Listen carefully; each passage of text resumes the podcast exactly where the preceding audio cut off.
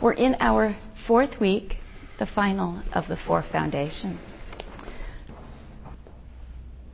Before we launch into the fourth foundation, since we've uh, been working with the other three foundations of mindfulness mindfulness of the body, mindfulness of feeling states that are pleasant, unpleasant, or neutral, and then mindfulness of mental states that um, include thoughts and emotions and the way that the mind is colored by greed, hate, and delusion.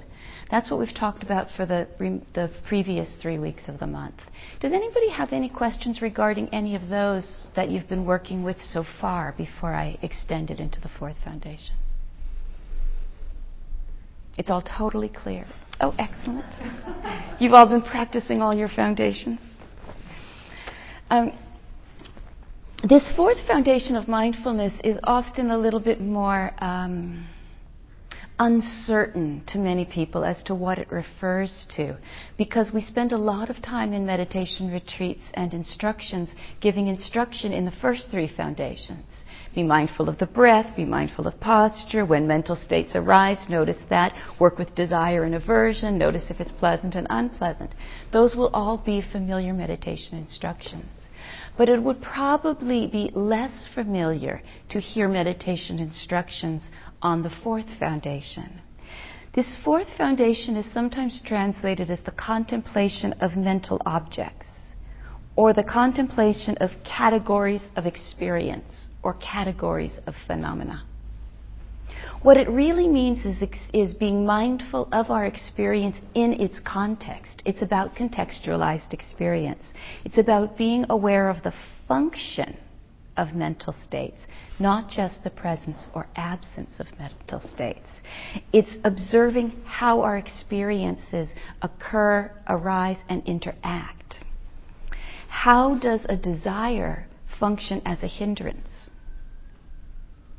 Now, we worked with desire in the previous foundation of mindfulness, being um, aware of the presence and the absence of desire. But in this foundation, we would be aware of its hindering function rather than just its presence or its absence. How does faith function as a spiritual ally? How do the various factors of enlightenment arise? And how do they affect the mind? How is it that they support the practice? So, this foundation of mindfulness asks us not just to notice what's present and note it, but to start to see how, what it's doing in the mind, how it works. This is sometimes asking us to, also a translation would be seeing the Dhamma as the Dhamma, or contemplating the Dhamma in the Dhamma.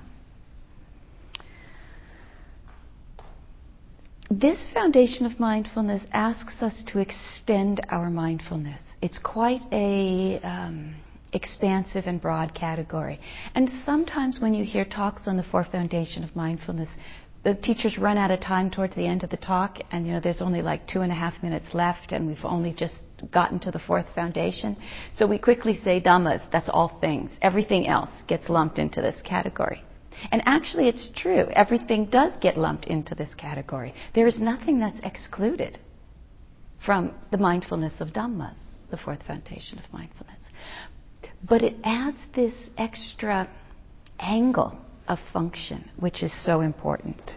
So we're not just seeing the arising and passing of experience, but we're experiencing our experience with clear comprehension so that we see the functions, the contexts, the, and the interactions, the cause and effect of mental states. This foundation of mindfulness is sometimes a sticky one to give talks on too because it's a list it, it's the fourth of a list of four the four foundations of mindfulness which includes other lists so if you were to read the part on the Satipatthana Sutta discussing the fourth, fourth foundation, it would say, be mindful of the five hindrances, the five aggregates, um, the six sense bases and their objects, and seven factors of awakening and the Four Noble Truths, and how we know all these things. So that's a long talk to just go through all those lists and to start to explain each one. You could, like, this could be like a year every single Thursday just to get through the list of the fourth, of the fourth foundation. How many people here have heard a talk on the um, five hindrances? Okay, what's the first? I want to hear them. Craving. Craving, craving. One, desire, craving. Second, second hindrance. I want to. Aversion, yes. Aversion, anger, hate. It's sometimes translated different ways. Third. Doubt. Doubt. Okay, doubt, doubt is one. It doesn't come third, but that's okay. We don't have to do it in order. So we've got, we've got three so far. Doubt. Doubt. Okay, there's two more. Sloth and torpor. Okay, good. And restlessness. Okay, great. So you guys know the five hindrances. Okay. Has anybody heard a talk on the five aggregates? The five skandhas? Oh, not as many nods. Oh, I see a nod. I see a couple of nods. Okay, tell me. We don't have to do them in order. What do you get? Form. Form. Okay. What's the next one? Okay, I'll give you a hint. It's exactly the same as the second foundation of mindfulness. Feeling, yes. okay. The third? Okay, you don't know this list so much. Perception, mental formations, and consciousness. Form, feeling, perception, mental formations, and consciousness. When these experiences come together, we have a complete experience of something, and very often, if it's affected by clinging, we create a sense of self. I am experiencing this touch. So there's form, there's feeling, there's perception, there's mental formations, and there's consciousness. Okay, then there's um, the six sense bases and their objects. Actually, it's the perception of the six sense bases and their objects. What are the six sense bases? Eye. Okay, great. Now, actually, this goes a little further. It goes eye, form, and eye consciousness. Okay, what's the next one? Sounds like. Ear, sounds, and ear consciousness. The third? Come on, give me some help. touch. Touch, okay, tactile, um, objects, tactile sensation, and um, body, con- and the consciousness of, yes, thank you. What else? Smell, yes, and its consciousness, yeah. And? Taste? And? And mind. Okay, great. So you know the, you know these, you know most of these. Okay, so this is like a little quiz, you know, a pop quiz. See if you've been paying attention to your lists. Um, seven factors of enlightenment. What's the first? Just guess. Tranquility is one. Yes. Not the first, but we don't have to do them in order. Just get any one. Mm. Okay. Concentration. Yes, it's in there. Yes. Bliss. Yes. Rapture, joy, delight, bliss. Yes. Oh, actually, wisdom's a great one, but it's not in this list. But it's a good one to always guess.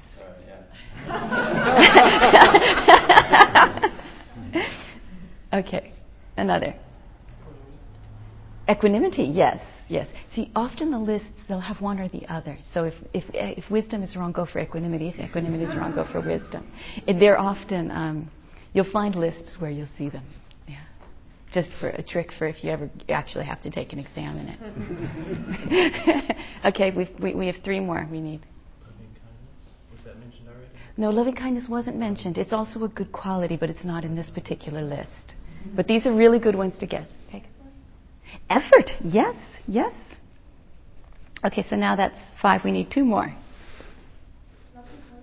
No, loving kindness isn't in this list, although it's a good quality. Seven factors of enlightenment. What do you need to awaken? What supports enlightenment? Good. Okay. Okay. Excellent. Excellent. We only one more. Detachment is also a really good. Do what was it? You said good quality, but not in this list. Determination. That that that's classified with the effort. It's sometimes translated as determination, perseverance, effort. Okay, I'll, I'll, I'll let you know. Investigation. Investigation of states. But you did pretty good. You got six of them, six out of the seven. Now, Four Noble Truths. How many people have heard a talk on the Four Noble Truths? yes, okay. First Noble Truth. This I want in order. There is suffering. There is suffering. Okay. Two. Hmm? Well, that's the third. We're going to go in order, so we'll come back to that. What's the second? The cause of suffering is clinging. The cause of suffering is craving. The third. There is an end to suffering, thank goodness. And the fourth. And what's the end to the suffering? Ah, the way to the end. The, the end of suffering is the ending of clinging. That's the third noble. That's part of the third. The end of suffering is the ending of clinging. Yeah. And the way to the end of suffering is the Four Noble Truths, is, is I mean, is the Eightfold Path, which is the fourth. So you, you, you're fine on these lists. You're fine. If you, if you had no clue as to what we were talking about, don't worry. After you listen for a while, they start to come. There's a, there's a value. The reason I wanted to go through the list is there is a value for actually knowing these over time. Now, if you've just started your practice in the last few months, this may sound like a bit of gobbledygook or doctrine, then don't worry about it. But those of you that have been coming regularly, um, and want to really understand this fourth foundation of mindfulness, it asks us to actually know these lists to work consciously with these hindering forces and these, the factors that support awakening, and to understand suffering, its cause, its end, and the way. So we work very consciously with these lists in this last foundation. This way, they're not just intellectual structures that we memorize or that we say we understand or we recite but it's a tool for contemplating the Dhamma in the Dhamma. We know it through our experience. So that the, um, the experience of one of the enlightenment factors isn't a conceptual thing, oh yeah, I know that enlightenment factor, but we know it directly as an enlightenment factor, as something that supports our awakening, something that's a spiritual ally. We know what arises, we know what passes. Sight, sound, smells, taste, touches, thoughts. We know them directly and we know their function and their context. Mindfulness is all about a penetrative understanding. It's a non superficial quality. If whichever foundation of mindfulness we're working with, mindfulness of body, feeling, um, mind, and dhammas, it, mindfulness goes right into the heart of the matter to experience with clarity. So in this, we're experiencing the function of the mind and the body. We're experiencing the function of perception with clarity. When we have an experience, say just of hearing or seeing or tasting, a very simple experience, in the first foundation, we might just note hearing and know that we're hearing. But in this experience, in this foundation, it, we extend that to know the context of hearing so that we orient to the sound not just as a sound that arises and passes, but we understand how it occurs in the mind such that does that perception lead to suffering? Is it affected by craving, clinging? Is it an experience of hearing something that I like? In which case, it isn't just a moment of hearing and liking, it's second noble truth, craving. And also, we understand the way of release. So whenever we experience atta- attachment, we also can experience the detachment. Without a, a, a, some sense of this fourth, fourth, noble truth, and I think many of us do it in, intuitively, and so we don't separate it out as a conscious part of our practice, but we are doing it intuitively. Without that, it can almost feel like we're just bombarded by sensory contact. One thing after another after another, without quite being able to sense what it all means, what its significance is, how it, it has the potential to free the heart.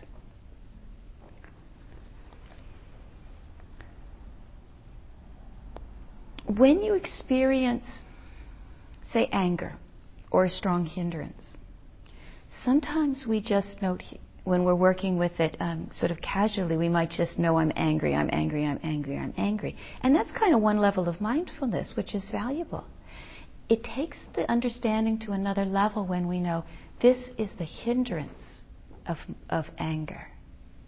We recognize its hindering power. Now, it may not change the anger, but it contextualizes it within our meditative experience, within our contemplation, so that we are mindful not just of the particular feeling of anger, how it's hot and contracted and causes this thought and that thought and changes into this and changes into that. But we're aware of its function, its pattern, and how it works within us, what it arises from, and what it further conditions in our mind. How does it operate as a hindrance? In this way, we, what we learn from one hindrance gets automatically applied to all the other hindrances. What we learn about one spiritual faculty, such as um, investigation or effort, we can then transfer to the other, um, the other uh, factors of enlightenment.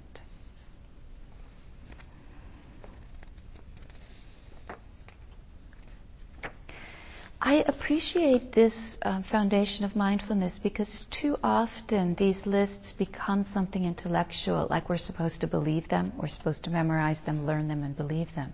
But this is within the context of practice. We're, we do not need to mem- we don't need to um, to memorize and believe these lists. But if we if we memorize them enough to retain them, we can practice them, and that's what this um, foundation is often asking us to do.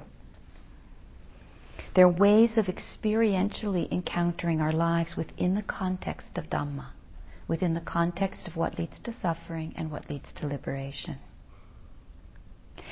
Now, the Satipatthana, the Mahasatipatthana Sutta asks, um, gives a, a, sort of a more detailed approach. In particular, it specifies how to work with the five hindrances, because we don't just we don't just um, notice the arising of anger, the arising of desire, and these various things, sloth and torpor. But we examine each four, five characteristics. We look for the presence of it, and we look for its absence. So this we did with the third foundation of mindfulness, so that's familiar. We also look for the cause of its arising, the way of abandoning, and the way for the non arising of it in the future being mindful of one of the hindrances as a hindering force is broader than just noticing anger has arisen. We would notice its presence, its absence, that we'd notice and understand what the cause of its arising is, the way of its abandoning, and the way for the non arising of it in the future. It's quite a bit more expansive. It asks us for a quality of mindful that is not just the direct perception of what is there in that split second. But it asks for a quality of sati, of mindfulness, that is reflective, that is recollecting, that is putting the pieces of experience together in a way that is useful. For example, the, um, the Mahasatipatthana Sutta says this um, in working with desire. Here, one abides contemplating mind objects as mind objects in respect of the five hindrances. How does he do so? Here, monks, if sensual desire is present in, self, in himself, a monk knows that it is present. If sensual desire is absent in himself, a monk knows that it is absent. And he knows how unarisen sensual desire comes to arise. And he knows how the abandonment of arisen sensual desire comes about and he knows how the non arising of the abandoned sensual desire in the future will come about. And then it goes through all the various lists with the same structure of five, of five things. Do you get how it's just quite a bit broader? It's not thinking about it, it's still working through the foundations of mindfulness, which asks for a direct, penetrative, non superficial encounter with things. And yet there's this comprehension.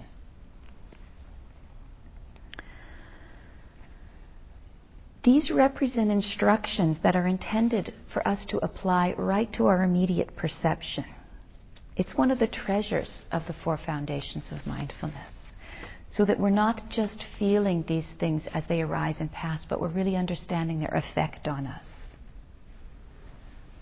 We're not just having an isolated experience of the sense bases or the aggregates, but in every encounter, we're experiencing that systematic intertwining of the mind and the body in, in a moment of experience. And most especially, we're cultivating the capacity to let the attention rest on the flow from suffering to the end of suffering. When we really work with the, with the Four Noble Truths, this is really not something to believe. It's not some doctrine laid out in books. It's something that we experience in a direct experience of the senses or of the mind. too often, I think people don't ref- use the four foundations of mindfulness. Uh, I mean, don't use the the the um, Four Noble Truths, suffering and the end of suffering, in conjunction with mindfulness. And it may not be until one goes into an interview that one even reflects on how something is functioning as one of the um, as the cause of suffering or the end of suffering. Sometimes when we're in pain, we are so absorbed in the pain, or if we bring mindfulness to it, we just note tingling, pressure, coolness, heat, and go right for the those those momentary experiences. But another way of being mindful of pain is to know I'm being mindful of the second foundation of, or the first foundation, the first noble truth. I'm getting my lists confused. This is the first noble truth. This is suffering. It's quite amazing sometimes to pull just a little bit back when we're in pain and to know this is the first noble truth.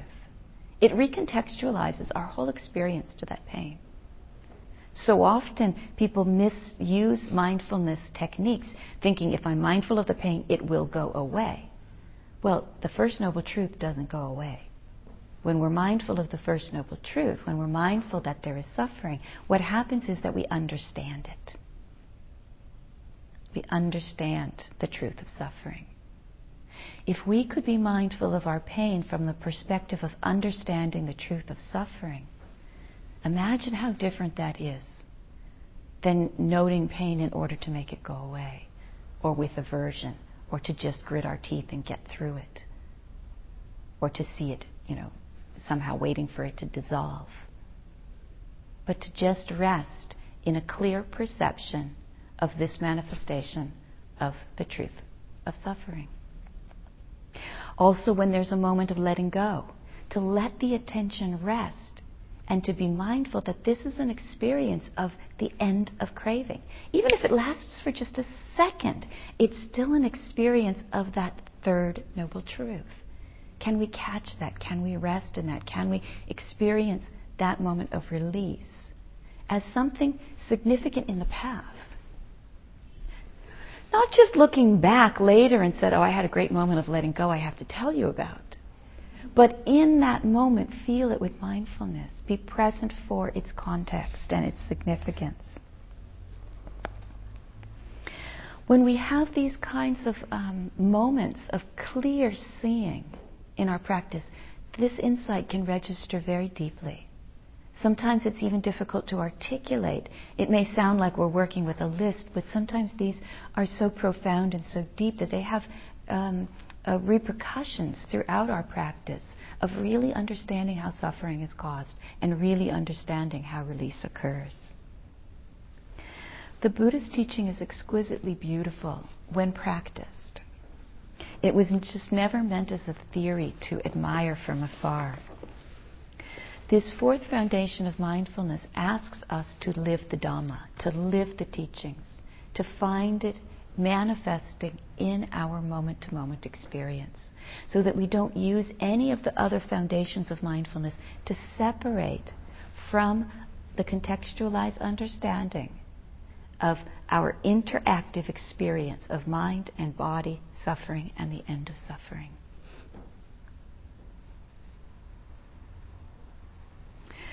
So, these four foundation of mindfulness mindfulness of body, mindfulness of pleasant, unpleasant, neutral states, mindfulness of m- mental states, and how they're affected by desire, hate, and delusion, and mindfulness of dhammas, the contextualized experience, is practiced for the very simple possibility of freeing the mind from suffering. As the Buddha said in the Satipatthana Sutta, we practice mindfulness to abide independent, not clinging to anything in the world.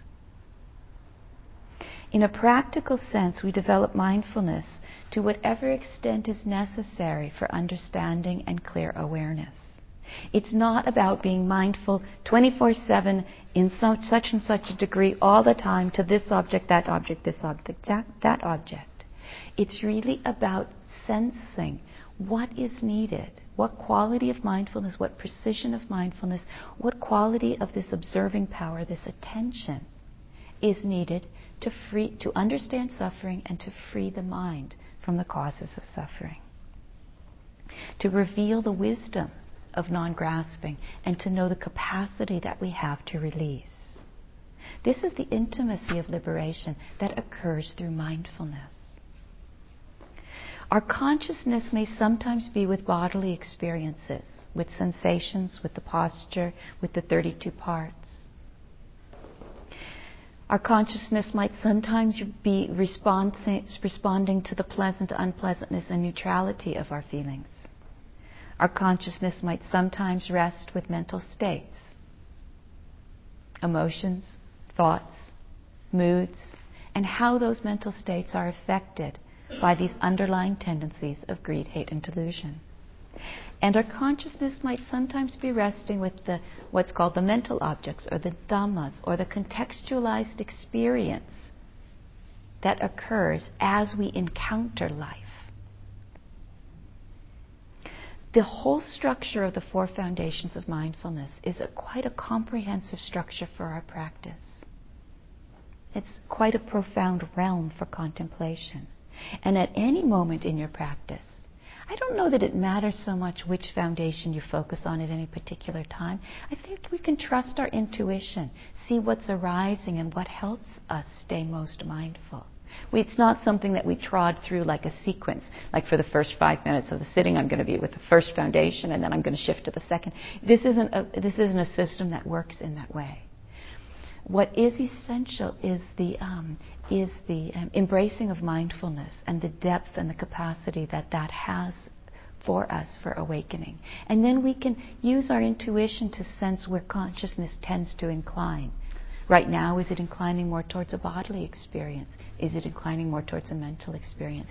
Is it perceiving the context of things with clear comprehension?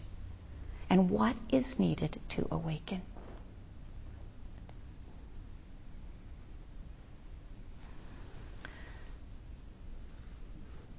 I have several questions for you, but before I ask questions of you, maybe I'll give you a chance to ask any clarifying questions of me. Please. Yeah, so if you find one of those uh, ways of practicing mindfulness is more difficult for you, um, is it helpful to try to do it more, or, or should you just kind of, like you said, you know that works? you know it really varies. I I follow in, I follow the power of interest a lot in my practice because I feel like I'm in this for the long haul, and it doesn't really matter to me if during one period of my practice I'm focused in one way. I kind of trust that things kind of swing around and then something else is appropriate. I would instead notice if I was avoiding something and then I might go for it because I wouldn't want to. I wouldn't want to um, entertain the avoidance. That's different than just being uh, um, interested in another aspect or finding that maybe, say, maybe the third foundation of mindfulness it seems a little slippery and the attention doesn't really stay with those mental states, but the first foundation is very clear.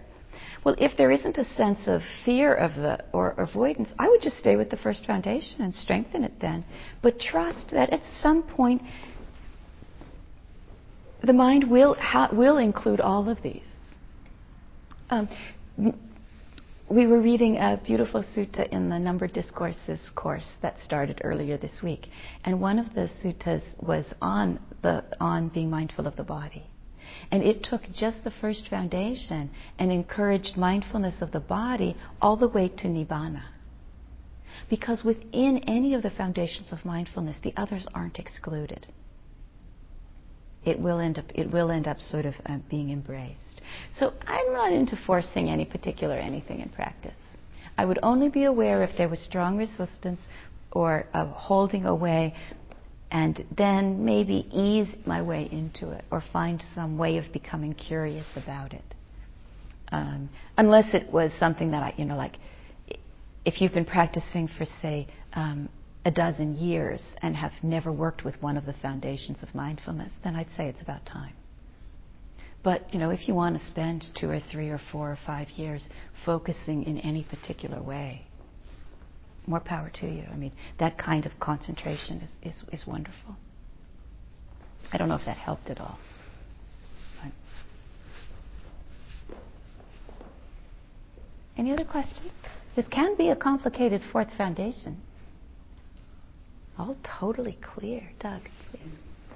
So in a similar sort of way, I mean, I think any phenomenon or any, anything that we come across in our awareness could be viewed from a lot of different perspectives. A lot, it could appear in a lot of different lists. Yes. So which list I choose, will I take it as the first noble truth or as a form thought or that's also. Anyone you want. What, what, what's beautiful about the lists is that um, every list expands us from one particular thing. Um, for instance, some people get all into mindfulness, but I've never heard of the fourth foundations of mindfulness. So they practice mindfulness, practice mindfulness, practice mindfulness, and maybe without much instruction are just focusing on something very narrow. And over time, a kind of a fixation can occur, and the concept of mindfulness gets much more narrow than it actually is when you learn about the fourth foundations, I hope this month has included everything. If we've missed something that you've experienced that isn't included in this realm of mindfulness, please come up afterwards and tell me, and we'll either find a place that it fits in, in this or we'll make a fifth foundation. Because the essence of it, but some people will hear that initial instruction and over time just think mindfulness is about this little tingle at the nostrils. I mean, that happens. So the list structured in the doctrine helps expand that natural tendency for the mind to grasp and to fixate. Sometimes people will um, rea- keep feeling one hindrance again and again and not open the consciousness to experience the range of hindrances. Very often there's an interaction of hindrances.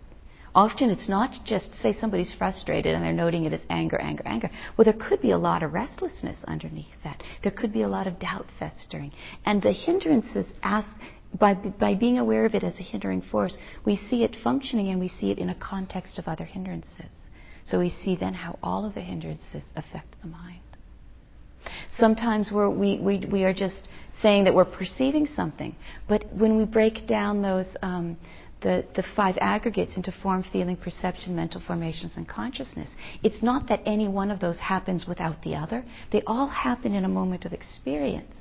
But it teases out the process of perception in a fuller way so that we can be aware of what our relationship is to consciousness, what our relationship is to, um, to feeling, what our relationship is to perception, and what's the distinction. Is there any place that gets a little stickier for us?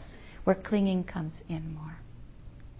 The, fa- the enlightenment factors are a fantastic one to see how very often people will be aligned with maybe one particular factor. Say they, um, say they really like investigating. But the, and, and go for it, go for it, go for it, go for it, or really like effort and go for it, go for it, or really like bliss and go for it, go for it. But the enlightenment factors, when you, when you recognize that you're working with an enlightenment factor, you then start to work the whole system because you have to balance them. You know, in that system, there are three arousing ones and three stabilizing ones, and they balance. It's when all the factors of enlightenment are bright and in balance that the mind is most conducive to awakening. It's not about choosing a favorite and strengthening it to the nth degree too often we the, the human mind understands one thing, gets it, gets a value for it, and then builds a lot on that one thing. I mean, whole schools of thought can be narrowed down to one particular insight or something. And every time I work with the list, and one of the reasons I like to set them to memory um, was because every time it asks me to cons- to open wider. To open wider. Not to just work with that one that I was interested in. So my mind has very strong tendency towards investigation. It's one of my favorite factors of enlightenment. It's just the, it's just the inclination. So, you know, when I'm working with that factor and I feel it arising and I'm mindful of the factor of investigation arising and I'm mindful of it as a factor of enlightenment, then I shift almost a sense of, of it functioning as a factor of enlightenment, which brings, usually there's another factor of enlightenment that I haven't given any attention to at all, that I kind of forgot existed. And just that simple reflection of knowing the list brings that up and it broadens experience. And the key part of that is it releases the fixation on that one factor. So I'm not narrowing the Dhamma into my favorite thing. Part of why I like to teach from lists. Is it would be too easy as a teacher to just give you my favorite five or six factors and then build a whole teaching on that. And the Buddha very carefully didn't do that. He kept taking comprehensive things and making the lists and opening it out. And then it just is very, very full that way. Did that respond? Or did I just get off on the subject, please? Oh, come up afterwards and you can copy them. But there also, I can also um, tell you, there's well, there's a bunch of books. Um, the, one of my favorite books for the lists is Christopher Titmuss's um, Light on Enlightenment because it gives very brief chapters on all the on, on all the primary lists, and they're very easy. It's easy to read. I think good. Oh, good. You can get the lists. That's good. Yeah. Please. You know, we talk a lot about um, uh, through understanding the hope is that certain things won't arise again. So, for example, desire is a hindrance. Um, is the hope that uh, desire will not arise, or that it will not arise in its hindrance uh, element? And uh, what's the difference there? Okay, it's not the hope. And the way. And it, it's, it's phrased, and the way for the non arising of it in the future. Yes, the fifth one is the, it's, um, the presence, the absence, the cause for its arising, and the way of abandoning. So those are all very practical, like kind of bits right in the moment it's really interesting to me that there's the fifth one, which is and the way for the non arising of it in the future. Now, if it was a hope, there's not a lot about hope in the Buddhist in the Buddhist teaching. I don't think there's even any Pali word that translates as hope. Do you think there is? I don't think I've seen it in any text. This is the way. It's asking us to actually consider, to put together what we're seeing in that moment. It's not thinking in an analytical way, it's more like a momentary analytical way. It's like the mind just quickly puts those pieces together of how can it, what, what does this depend upon and how might it not arise in the future. So there's a way. For, for hindrances and these factors to arise, there are causes. Nothing arises without a cause. So we need to see what's bringing that cause, and if it's a factor that we don't want to support in our lives, then to see in the moment, moment of experience how this might not arise. And it's usually finding its cause and cutting it. Let me, let me ask that a different way.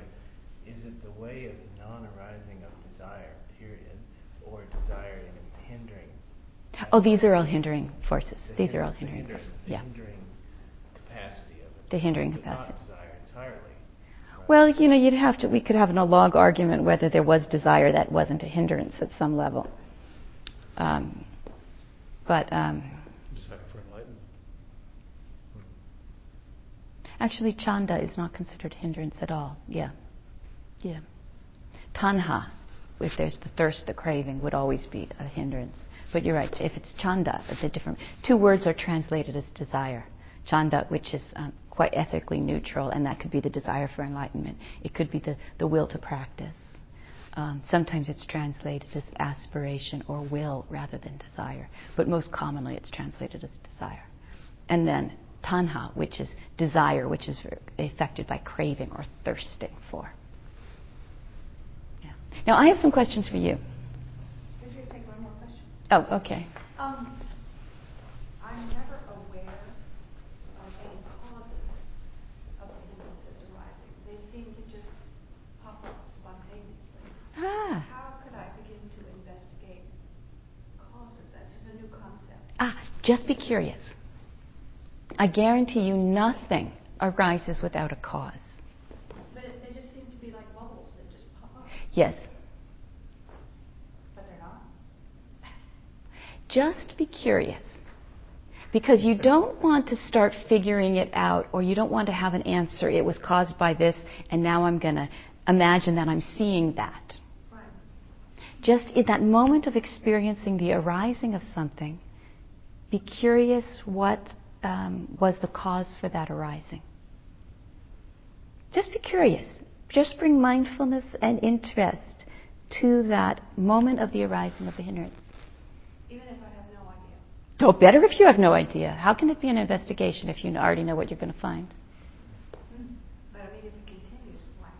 That's okay. Then just go back to the next breath or the next experience. This happens that fast. If you haven't, then just go on to the next thing, and then go on to the next thing. It's, it's as quick as it's, it's as quick as a mo- moment of mindfulness. So don't like belabor it, but it is it does expand the experience of the hindrance rather than. I mean, really, I've had so many students come in and say that they've noted anger 500 times. And of course, there's just anger, anger, anger, anger, and there's a lot of aversion in it. But if the mind just expands with a little bit of interest to see the function of the anger as a hindering force, one's whole relationship to that observation changes. And what often happens is in that moment when we free the mind from the anger, we're actually freeing it from all of the hindering forces all at once because we're seeing the cause of the arising. So enjoy that not knowing. That's not a um, that's not a hindrance. If you can bring if you can bring curiosity and freshness to be, oh, what could this be? What could have give, what could give it? And it's not like a story from the past. It'll be some form of of of, of way that you're relating to the experience. Something within. It won't be because somebody said that two weeks ago. It's not. It won't be in a story. Okay, I want to ask you a couple of questions in these last few minutes. Um, I'd like you to reflect for a moment in what conditions you find it most easy to be mindful.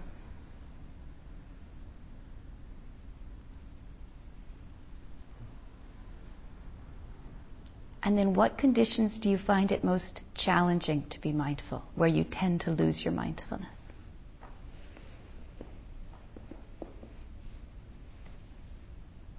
Okay, and I want to hear some. Just quickly. Well, um, Oh, tell me first, let's just hear the ones that, that are, that are, which one were you going to say? I was going to do the combination. Okay, we'll go for It combination. works in context for me.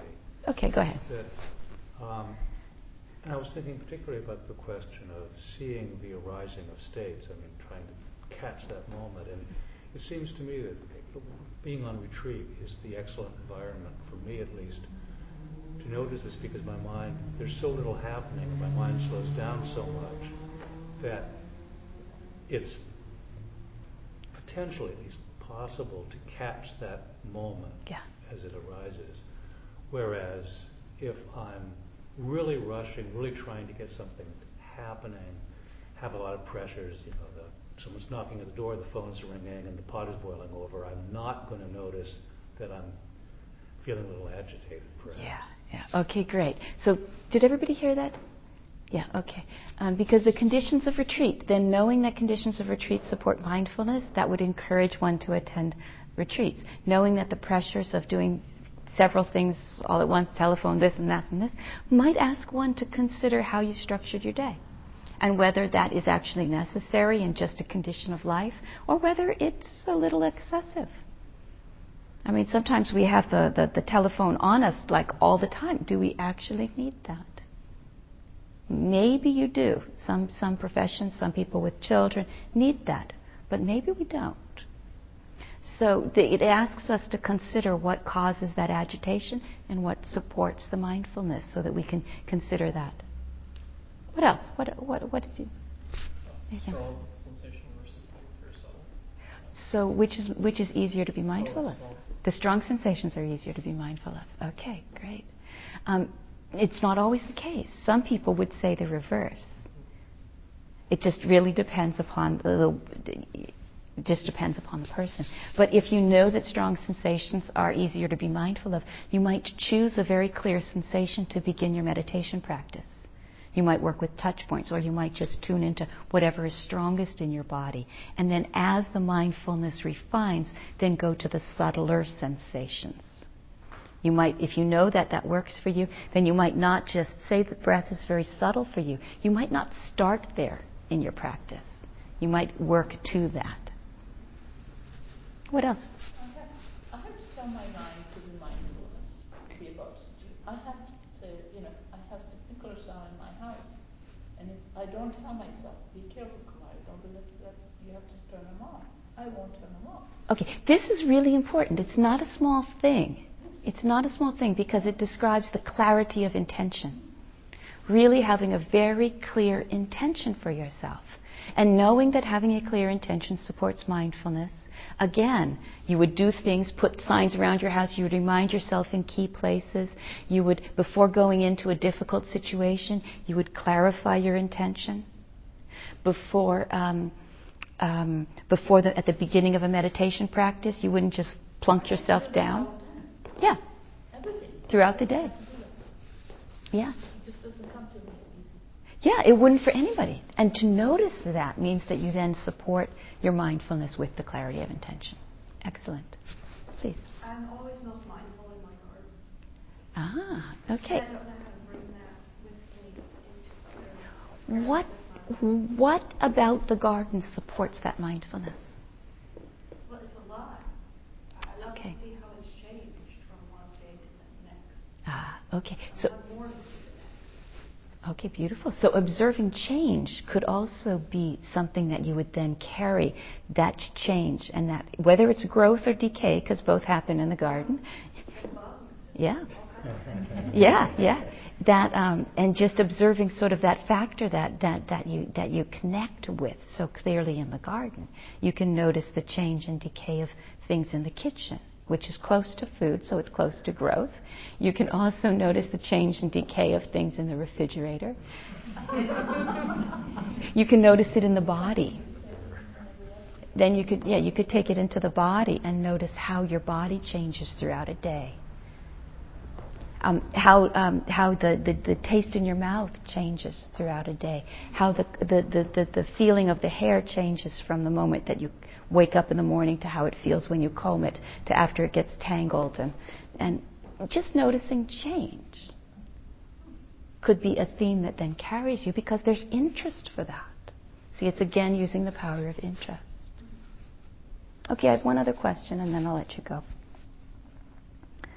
The other thing changes for me is uh, it's a Monday I do, my mind tells me I'm supposed to do different things.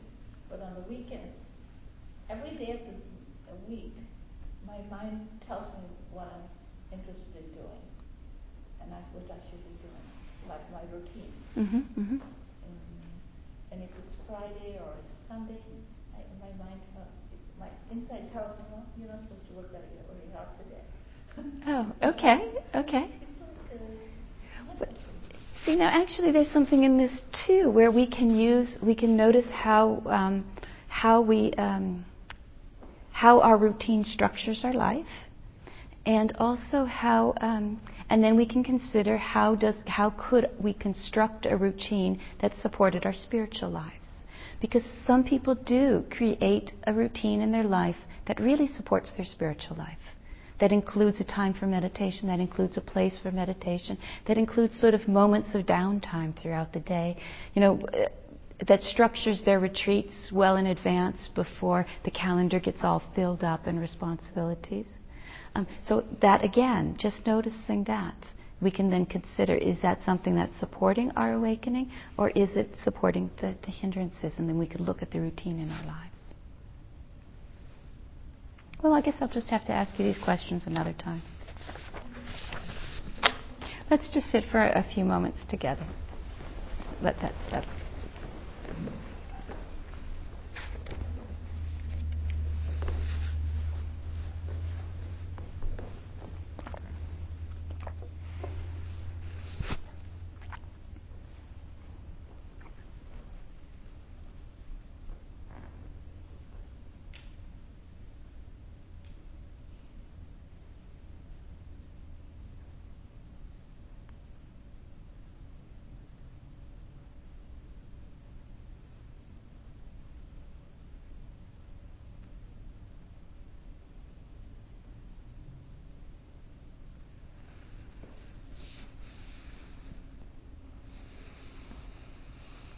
May all beings live with mindfulness and clear comprehension. May all beings live with joy, happiness, and peace. May all beings awaken to the true nature of things and experience Nibbana free of all suffering.